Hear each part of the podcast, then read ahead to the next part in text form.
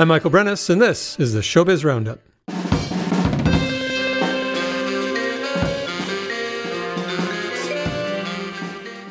Mr. Chair opens a new chapter with the release of Better Days, an album full of optimism, joy, and of course, as Mark Hetzler puts it, lots of notes.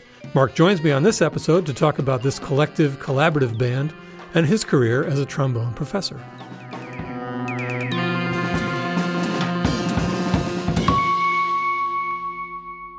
My guest today is Mark Hetzler. Uh, he's the trombonist with the band Mr. Chair uh, who are releasing their new album Better Days on October 21st. Mark, welcome to the show. Thanks a lot, Michael. Thanks for having me. Uh, first of all, Mr. Chair, what a great whimsical name for a band. Where did it come from? Well, it started out as a placeholder, like most uh, most things, um, and it stuck because we ended up using it on our first show. Um, it's actually, um, well, it's basically it comes from Elizabeth Warren, the senator from Massachusetts, of all places. Our bass player, Ben Ferris, was uh, driving into, I think, a rehearsal.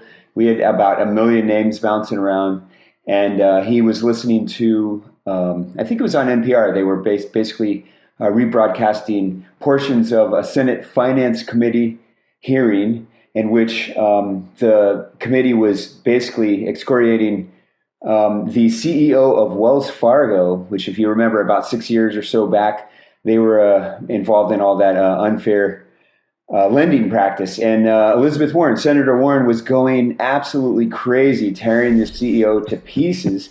and like in a lot of these Senate committee meetings, they refer to the chairperson, the chairman, or the chairwoman as Mr. or Mrs. Chair uh, or chair, chairman or Mr. Chairman, but it usually gets shortened. And in this particular audio clip, Elizabeth Warren had stated it over and over and over and over, and it became so disembodied, this idea of Mr. Chair. And uh, we kind of laughed about it, and it was a placeholder, and then boom, it stuck. That's hilarious. It's great. Would it be fair to say that even though you are all very serious about what you do, that you don't take yourselves too seriously?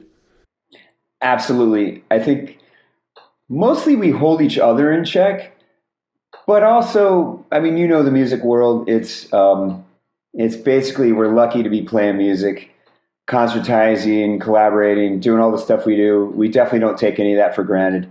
And, um, you know, part of that comes with uh, just the, the hilarious comedy of life, uh, whether it's trying to put together a tour or navigating an album or just collaborating on whatever. So um, yeah, I think we're incredibly serious about the art form and the level of musicianship. But there's also got to be this fun spirit that that rides right through everything we do. One thing that strikes me right away about this band is that it's a band of local musicians. Um, others, the others in the band, they're maybe a little younger than you. You're probably the senior member anyway. Um, other musicians in your position, and we'll talk about what that position is in a minute, but they might choose to play sporadically with session players in New York or whatever, or wherever, or employ ringers in more of a high profile way. But this is a band that rehearses, continuously works on new material, does some touring, but also plays locally. Is Mr. Chair your band? Is it more of a collective? What's the scoop with Mr. Chair? It's a 100% collective. Um, as a matter of fact, Mike, Mike Koszewski, our drummer, and Ben Ferris, our bass player, had a gig at Alchemy years ago. And they reached out to me and said, Hey, um, we were just wondering, would you want to join us on a trio gig? And we actually played, and we played a variety of things, all kinds of cool, old school, hip jazz tunes, and a Beyonce cover. Uh, and um, at that show was the keyboardist Jason Kutz. He came to the show, and then um, it, you know, while it was incredibly enjoyable, um, I certainly didn't feel like I had the chops to pull off a trio without a keyboard. And those guys were like, "Yeah, we, we, let's keep going with this, but let's add a keyboard." And Jason seemed like the obvious best fit. Um, I'm definitely not the the leader of this band. I'm the horn player. I usually get the melody here and there, but um, certainly not the leader. It's a complete democracy. And uh, just to make the record clear, I'm 20 plus years older than these guys. Um, going back to what you said, I, yeah, I was in all kinds of groups. I, I, I, spent a lot of time on the East Coast, mostly in the classical world. Um, but what I'm doing with this, these three gentlemen is for me just musical fulfillment. It's like a dream come true. Um, you know, I'm, I, I guess I'm the elder statesman in some topics, but there's a lot of things that I learned from them, a lot of catching up I do because of them. So uh, yeah, they keep me on my toes. You talked about like doing a trio gig, trombone, bass, and drums. I had the opportunity to play with Joel Adams years ago when he was in town, and uh, we were trying to set up a trio date at actually a quartet date or something at the Orpheum or something, and couldn't find a piano player or whatever. And he's like, "I'm not Ray Anderson, man." I knew you would appreciate that reference. Yeah, or or Ray Anderson or Albert Mangelsdorff. You know, someone who could just like play with uh, two, two like bass and drums and just pull it off. So, I mean, I'd give it a shot. But yeah, having Jason in, uh, at, it adds so much, of course. And he's a he's a genius too. I mean, I had him sub on a, a show I did very recently. Like, called him up the night before, like some disaster befell the keyboardist who was supposed to play, and he like ch- took a look at the charts overnight, showed up at the gig, no rehearsal, and he just read down everything so brilliantly, and added his own flair to it. So he's a great person to have in the band. Absolutely, agreed, hundred percent.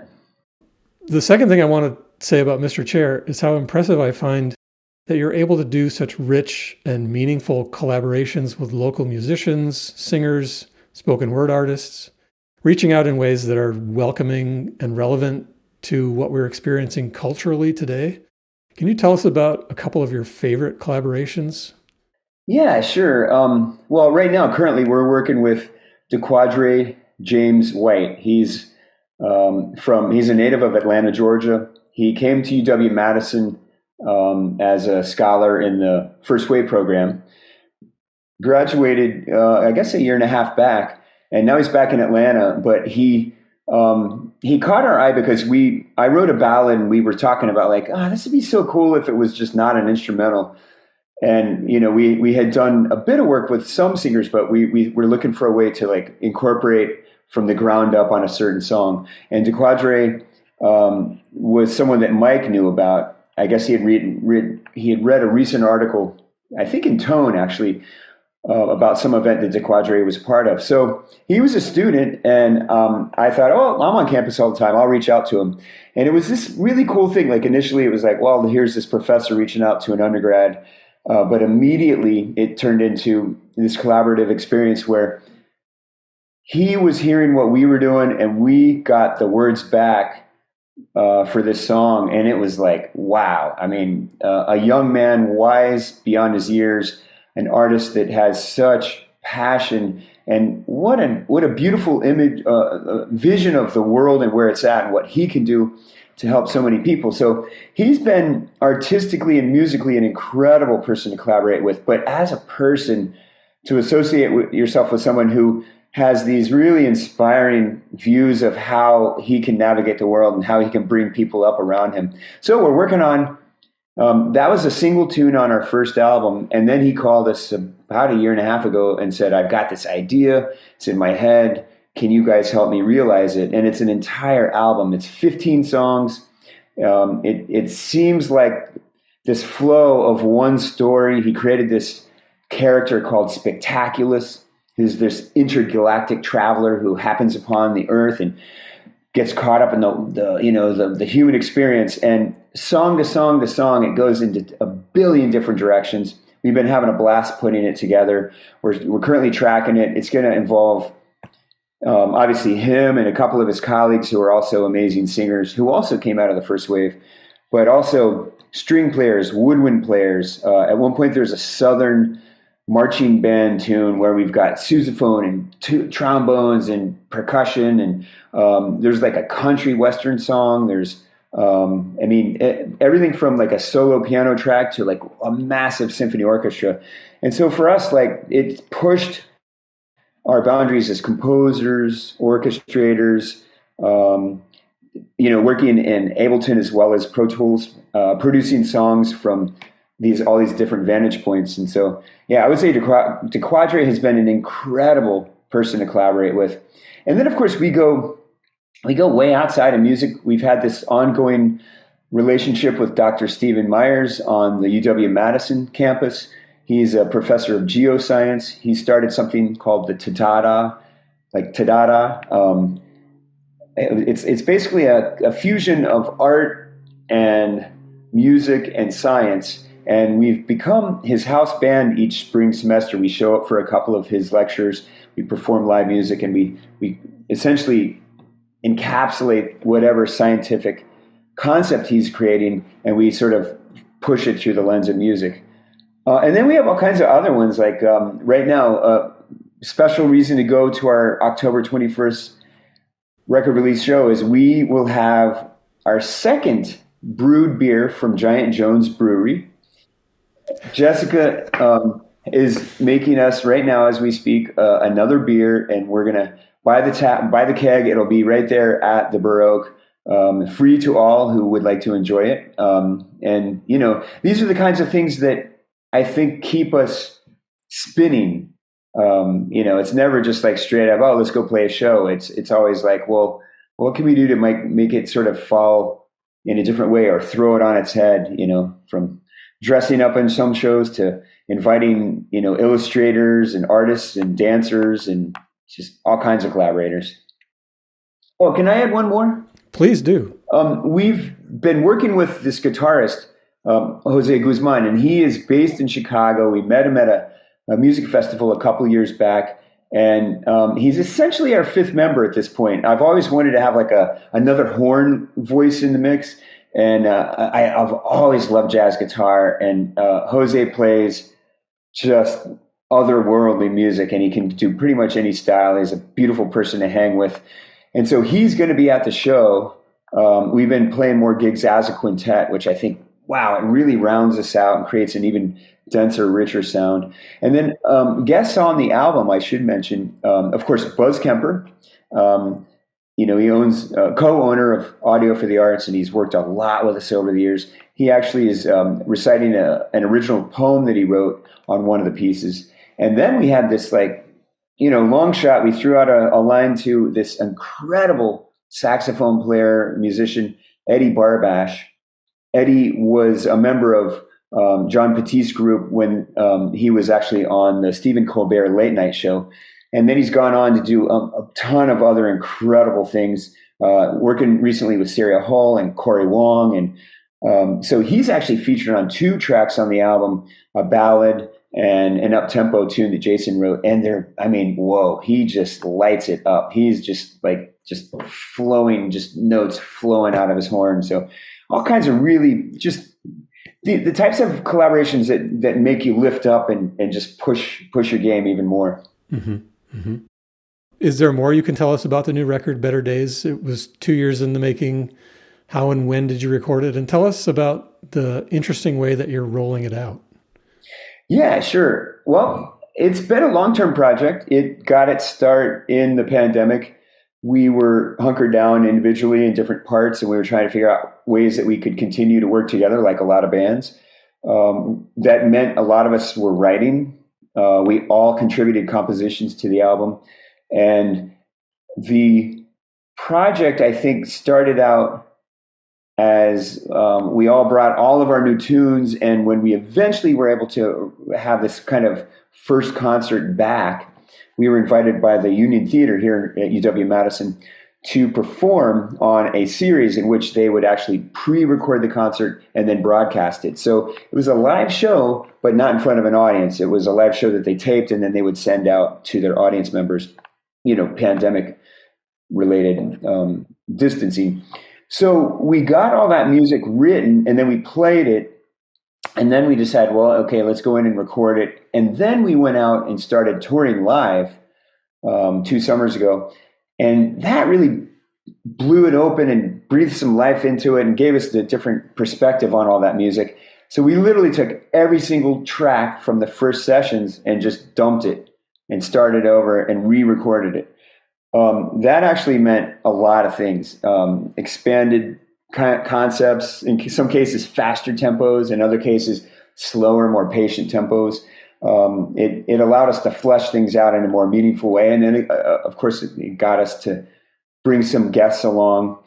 Um, the title "Better Days" is is from the title track. That's a song that I wrote um, in in utter sadness. We lost our 13 year old dog Jack, and um, you know, as most people, when you lose the loved one, it just crushed me. And after about two weeks of just being tired of moping around the house, I decided just go into the studio and try to write the happiest song you can write. Which I tend to write more like long form, heady, intense, kind of overly serious pieces. And this was like this upbeat dance like feel and major key and just and it, when it popped out, it was like, whoa, this feels like kind of like some of the newer kinds of ways that we as a group were approaching music. Um, and that kind of kicked it off. Um, we've got definitely some serious, complicated music on it, but we also have some, have some light, uplifting, and just what I would consider to be like freer, happier, um, not taking ourselves so seriously, but also like incredible technical virtuosity, lots of notes, lots of complicated um, structures, and and um, real fly by the seat of your pants playing. Um, but it, yeah, it was a lot of fun.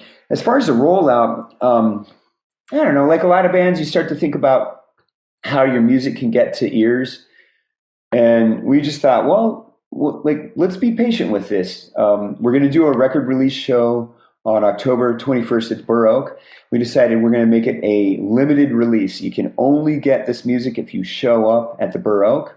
It'll be uh, 150 CD recordings. Uh, I know some people don't use CDs, but they will all have digital downloads, um, so you can always listen on whatever device you have. But the idea is that we're going to try to un- like roll it out in a variety of, di- of different ways. We have a few videos that we're making to sort of kind of be a little little sort of musical gifts in the coming months. And um, yeah, just looking at other possibilities of perhaps a label, perhaps vinyl. Um, you know, obviously touring it would give us more reason to to um, produce either either vinyl or more CDs or some kind of a you know a production. But yeah, the idea was like we're also working on this album with Dequadre, which is called Spectaculus. And we thought, all right, let's just see if we can kind of stretch things forward. And as usual with us, hopefully they will evolve in some positive way. Mm-hmm. And tell us who did the cover.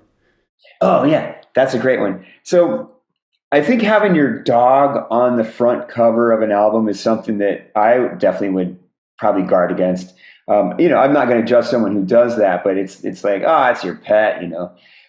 But Ben, our bass player, uh, said because um, the song is about my dog, Better Days, and we decided, oh, that's a positive um, title for an album. He said, I think we should have a picture of Jack, and I was like, ah, I don't know about that. But then, um, Dequadre, in addition to being you know a poet and a singer and and um, just a, a social activist who engages, he's a really good artist, really awesome, talented artist and a painter. And I sent him a series of photos, uh, photographs from my phone, and I'll be dang, he came up with the most happy and spirited and like you see this picture, it's a painting, and you see it, and you're just like, oh my god, it just lifts. And I think in terms of album art, it's it's striking. The colors in it, the the, the the look in Jack's eye, the feel of it, you just get this sense of like, whoa, what is that? If you were to see, if I were to see that in a record store on an album cover, it would definitely pop out. So it's an original painting, um, and that's what's featured. And it, it has just, I think, again, a lightness, a hopefulness, a joyfulness that that we're all, I think, is this new chapter of Mr. Chair.